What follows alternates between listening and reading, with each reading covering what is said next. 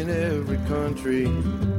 Trees, you know we can work together and learn what we need to meet the challenge.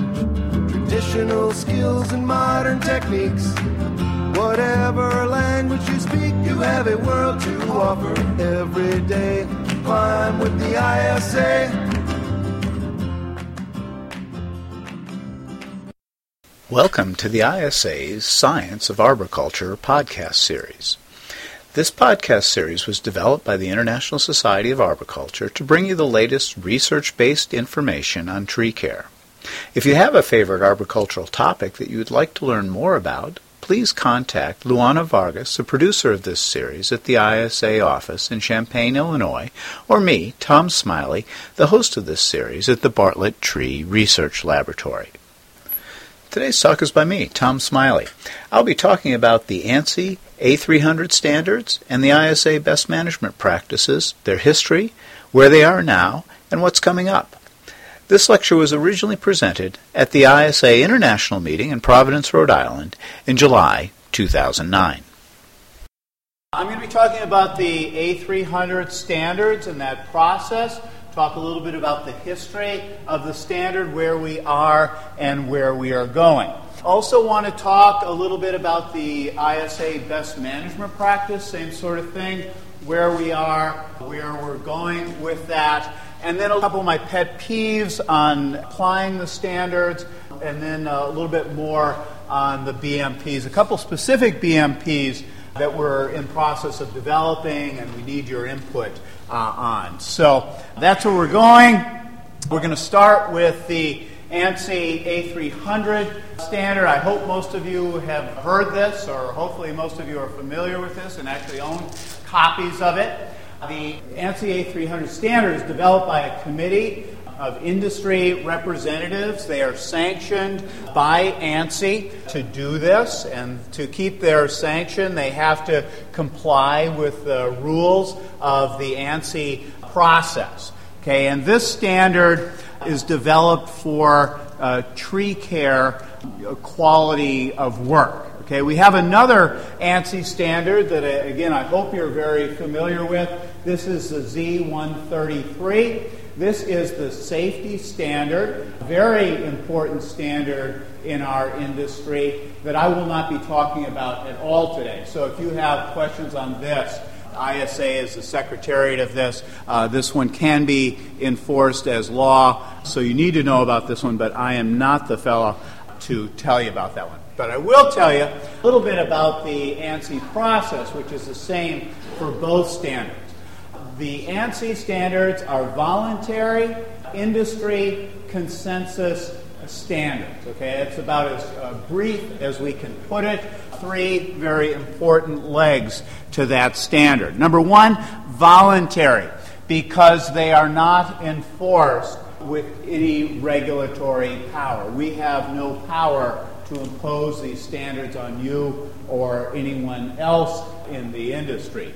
Now, that said, there are some states and some other entities that have taken the ANSI standards and said this is the law. Okay, uh, one stands out in particular. That is the state of Maryland, uh, and there are other municipalities that basically say that these standards do have the power of law in our state, and the state of Maryland has gone one step further, and I'm going to be talking about should and shall as we go on. But the state of Maryland has gone to the point where they say basically all the shoulds are now shalls, and this is the law. Okay, and that certainly has some impact on that state. Okay, industry. That was the second leg. This is uh, actually a shot of our committee meetings, uh, at least part of the, the group in there. The industry has developed these standards. We have a number of different uh, representatives from the industry, from governmental agencies, and from professional societies. First off, our chair is Tim Johnson. He is a commercial arborist in Phoenix, Arizona, runs Artistic Arborist and a supply company down there. Your representative as members of the ISA is Bruce Hagen. Bruce was appointed a number of years ago by Bob Tate when he was president of the society, and he is your representative. So uh, you may have other people that you have access to, but, but Bruce is the society representative, and he's well, welcome uh, to hear from any of you in regards to the standard. Now, there are a lot of other folks that serve on that committee. Here are some of the other uh, members that represent uh, an association Dane Buell, uh, Gordon Mann, Don Zamar, Keith Klein, Matt Simons. You may know some of these guys, and, and again, you're welcome if you have an issue with A300 or something you'd like to see in there or maybe taken out to talk to any of these folks. We also have a way for you to find out about what's going on with A300, and that is a list that is maintained by the ISA, by Kathy Ashmore at the Champaign office. And if you would like to be kept up to date on what's going on in A300, ask Kathy to put you on the list, and you will receive emails of the drafts that are under consideration. And again, those that information, uh, if you see problems with it, you can send your comments to Bruce Hagen, who will then present them to the committee. Okay, consensus, the third leg. Now, consensus means we're not just taking up and down votes basically on every word in that document. Consensus means we need to come to an understanding. It's rare that we have to push uh, things to the point of a b- vote, but uh, in general, uh, we have uh, the ability to come to consensus. And this is on every single word in those documents, okay? They wordsmith the heck out of these documents. It's a very deliberate process. Some may uh, say uh, quite tedious. Okay, a little bit on the history of this process. It actually dates back to 1944 when the National Arborists Association decided to develop standards. And this, uh, you've probably seen these old uh, NAA standards around. A couple of uh, early chairs that you certainly uh, may recognize the names uh, Freeman Parr of Parr and Hanson on Long Island, a commercial arborist, one of the uh, very early chairs. He was followed by Bill Lanphear, and I think you may uh, recognize that last name.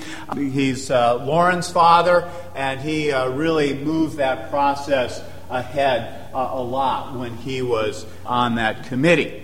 I got this sort of nice quote from Lauren that sort of describes what we've been through in this process. Freeman, Freeman Parr, one of the early chairs, was told by many arborists it would be impossible to get a single standard about which all could agree. Okay, so this has been going back to the 40s. Uh, we still hear that comment today on a lot of the new standards that are proposed. But in fact, uh, that has been accomplished. And like Freeman, my father believed strongly that our industry was uh, far, far better off with standards, imperfect as they might be, than no standards at all. And I think that's exactly where we are now. These standards are not perfect. Uh, they are not necessarily based on science. They are based on a combination of science and general practice uh, that we have in the uh, industry. And that these are uh, living, working, evolving documents. They do change, they are revised on a five year basis, and that is good. We, we try to update them with the latest science at each time interval. Okay, so I've got a, a couple of uh, giveaways here for the correct answer to a couple of questions in my talk. My first question is What was the first standard that was written by NAA. What was it for? What? Uh, oh, who said that? Cabling? Oh man, I don't think I can make it, Jim. You're going to have to come up to get it. Yeah, un- unknown to most people, except the very smart ones in the room. Cabling was the first standard. Most people thought it was pruning, and that is very common. Uh, but indeed, it was cabling, and the reason that it was cabling was that uh, a representative from the National Park Service, Mr. Thompson, developed this standard, this tree preservation bulletin number three from the National Park Service on cabling and bracing. And that was adopted basically in whole by the NAA committee. So, unlike the ANSI standards, where pruning was the first standard, uh, with NAA, it was cabling. Okay, what are standards for? They are uh, basically done to help you prepare or basically write specifications for tree work, okay? And the implications of that statement are these are not specifications in their own right. They are guidelines for you to write specifications. And we'll talk a little bit more about a couple of the details of that that some people misunderstand in a few minutes. Well, we have seven existing ANSI standards pruning, fertilization support system, lightning protection management, which is construction management, transplanting, integrated, uh, and integrated vegetation management. These are the, the existing ones. Pruning uh, has been revised a couple of times now. It includes utility pruning. Fertilizer has been revised twice. Support system was just revised, and the name was broadened. It used to be cabling and bracing. It's now support systems. And part of what goes along with that is propping. So, new propping information was in the last version of that. Lightning protection has been revised twice now, uh, and management and transplant and integrated vegetation management are all still uh, fairly new. Okay, so we had the first one. Now, for my other uh, award here, what is the next standard that is underdeveloped? What is number eight? It is not a appraisal, sorry. Tree risk assessment? Uh, you know, you would think that it was tree risk assessment because that's the one that's getting all the press. I'm sorry, Bill, it doesn't go to you. Anyone else? No, not tree appraisal. No? Tree stability. Okay, wow. Okay. I, I'm, somebody's, does anyone else have a? Soil. Okay, there you are. Who is that? Uh, I can't make it that far either, Tori, so you'll have to come and get it or I'll give it to you afterwards. Okay, yes, indeed. Uh, it is root management. At least that's the working title right now. That is part eight, even though it hasn't been getting the press that risk management has, which is part nine. And uh, it hasn't been assigned a part number, but after that, we are looking at doing integrated pest management to replace the old spray calibration standard. So that's what's uh, coming up. Let me say a few words about these.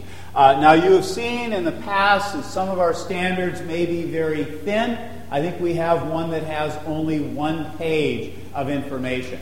That is not where we stand with root management. Root management is the largest document that this uh, committee has ever worked on. It actually has three parts root management, soil management, and irrigation.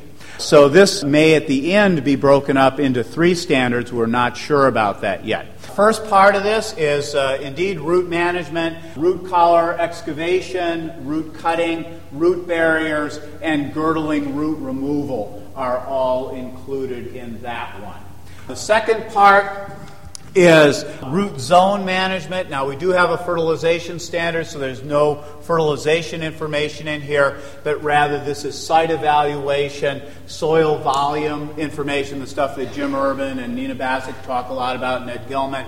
Uh, organic matter management, mulching, and soil compaction remediation. Third part, which uh, has uh, just barely started, is irrigation management, looking at soil moisture monitoring, drainage, and irrigation. So, all these are fairly large topics, so you can see where, where this may end up in uh, three different standards, and we're not uh, sure about that yet.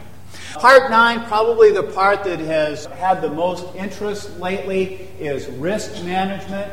And this flow chart uh, here, a little hard to read, sorry about that, is directly out of the standard. The latest standards all have a flow chart of their thought process in the appendix, and this is that flow chart from risk management showing the process, which goes like this establish uh, risk management objectives for trees, basically defining the scope of the work, followed by the risk assessment itself, a visual assessment, quantitative target analysis, and risk estimation, followed by reporting that risk to your client, and then making a decision on what to do with that tree, conducting the abatement if it's necessary, uh, residual risk reporting, that is, you know, letting the client know after you've pruned the tree what the risk is now, and then recommending a monitoring time frame with the tree and any follow-up uh, recommendations.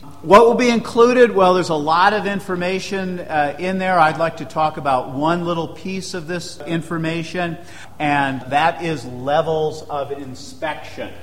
We are looking at three different levels of inspection, basically following now what is done in the field. First level of inspection is called a survey, where we're basically just doing a drive by or a walk by. We don't have an obligation to look all the way around the tree. It is basically just a one sided examination of the tree. You know, that uh, we do not consider the best, but we consider it the only practical thing for some cases, especially municipalities. The second level is considered a basic evaluation, which is from the ground looking entirely around the tree, looking at the crown of the tree, and looking at the exposed roots and buttress roots of the tree.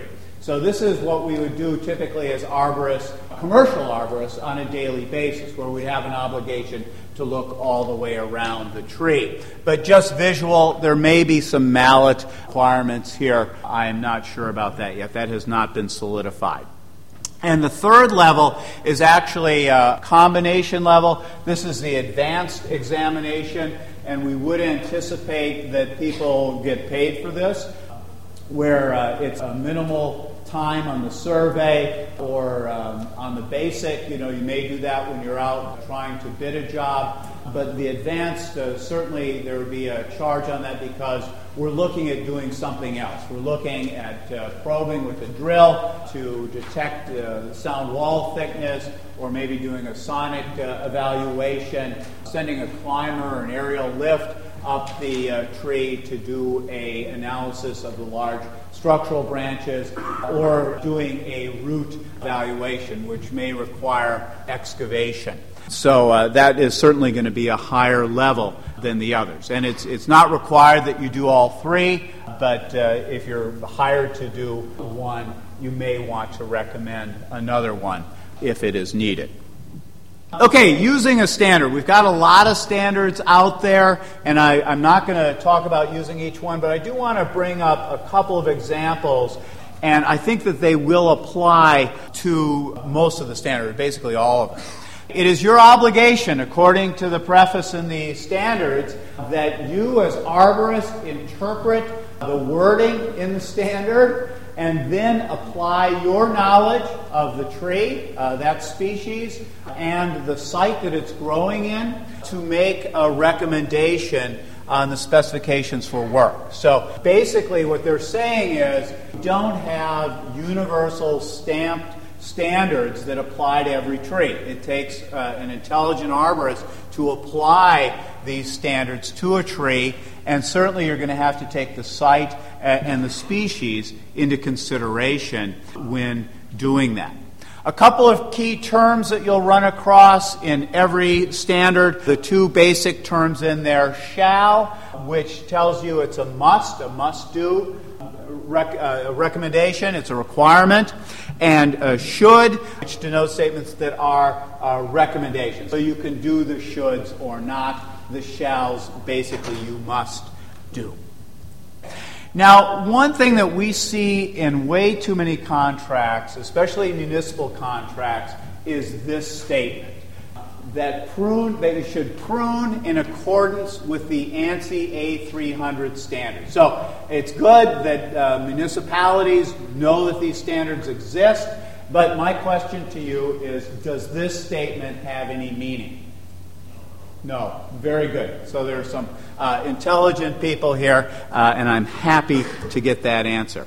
There are a few factors in pruning that are fairly universal, I just listed a couple of here. One, tools must be sharp. Okay, there's not really any flexibility on that one. That is a, a requirement for all. Uh, climbing spurs or spikes. They're basically very limited in their use. There are some exceptions in the document, but again, it, it universally sort of accepted that unless you fall into one of those categories, that cl- climbing spurs are not used for pruning. And then uh, where to make pruning cuts. We basically have three different cuts uh, described in the standard, and there's really not a lot of flexibility there. Those are described, those are relatively universal. You can say make pruning cuts in accordance with the A300 standards. That's a valid statement. But pruning trees in accordance with the standard is not. Uh, there are options that must be specified, and these exist in all the standards, but again, I'm just using pruning standard as an example here. First off, you must specify the pruning type. And by the way, the word type has now been replaced with the word method. And here are some of the basic ones clean, raise, reduce, or thinning. There are others in there, but these are the four basic ones. So that must be specified in a pruning contract. So that tells you the type of branch you're going to be removing the lower branches, or dead branches, or uh, live branches uh, near the, the tips. And what the next one, the size range, basically it's going to tell you how long that job's going to take. If you specified crown clean four inches and greater on a medium sized tree, this could be one or two branches. That's a very, very quick prune. On a medium sized tree, though, if you're asked to do half inch and larger, that could be a half day job, maybe longer. So the size range really is going to predict or help you predict uh, the time frame that the work will take. And then there are other factors that need to be specified, and they depend on the pruning type. So if we're thinning, we need to say what percentage of the crown we're going to be removing. If we're looking for uh, crown raising, what's the vertical clearance that you need? Reduction, either how much uh, the tree should be reduced or the distance that you're reducing it back, say, from a building. So these are the factors that must be specified. And again, if you, if you give that blanket statement of prune according to the A300 standards, it does not pick up these categories. So these must be specified by the arborist uh, writing the specifications. Moving on to the next topic standards and BMPs.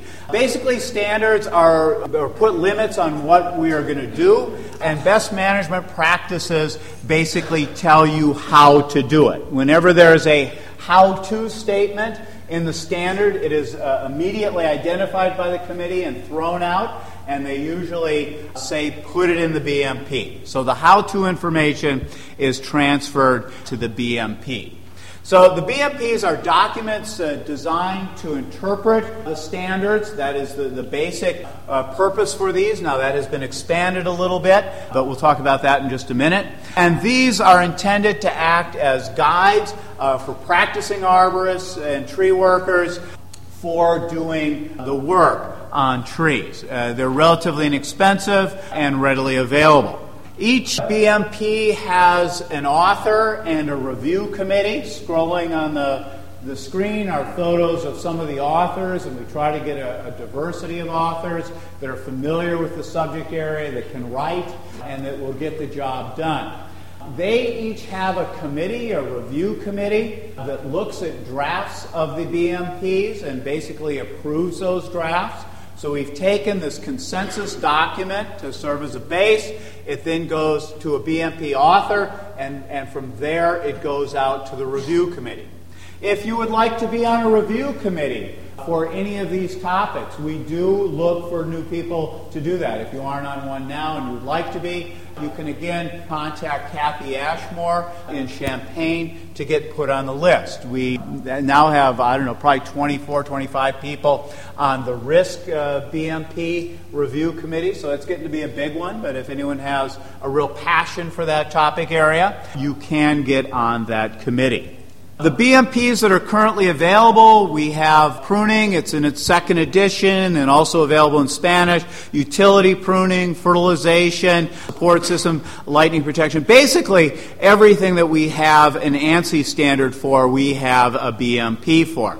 Plus, we have a couple of additional BMPs because the activity on the ANSI side was going a little bit slow, or maybe it wasn't planned for ANSI, but we have taken jump here. So we now have a, a BMP for integrated pest management with no standard, and we have one for tree inventories as well. And we're looking at a third one, and that is uh, the next topic of the day. Now, occasionally I get questions about the differences between BMP and ANSI standards. Are there any differences between the two? And the answer is yes, there are occasionally differences. And the reason for this is the BMPs are written by the International Society of Arboriculture. And we have an international audience and not everyone in the world does tree care as we do it in the United States. So the photo in the background here is of a, a tree that needs a support system. There are slight differences in the way uh, the English and the Australians install cables than the Americans do. So those uh, differences are taken into account when we write BMPs.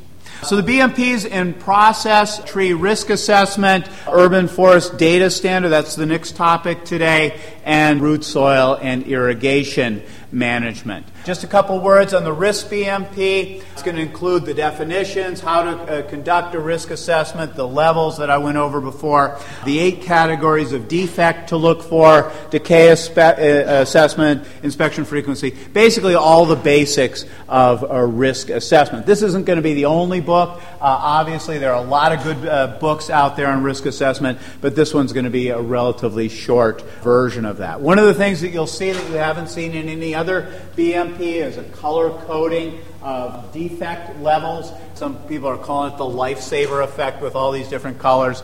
The committees, this is basically the only thing they could come to consensus on as far as presenting these levels of risk. So that will be quite different uh, than we've seen in other BMPs. Quick review uh, we have the ANSI standards that are basis for writing specifications, the what. We have the uh, best management practices, which are the how to and the process uh, will continue. This concludes my talk on the ANSI A300 standards and the ISA best management practices. If you would like to purchase any of these standards or BMPs, they can be found at the ISA online bookstore. If you would like to receive continuing education units for today's talk, the code for this lecture is SA 3993. Again, SA 3993. Please remember to subscribe to this podcast series and join us next time for another Science of Arboriculture. Trees in every country. Trees, you know we can work together and learn what we need to meet the challenge. Traditional skills and modern techniques. Whatever language you speak, you have a world to offer every day. Climb with the ISA.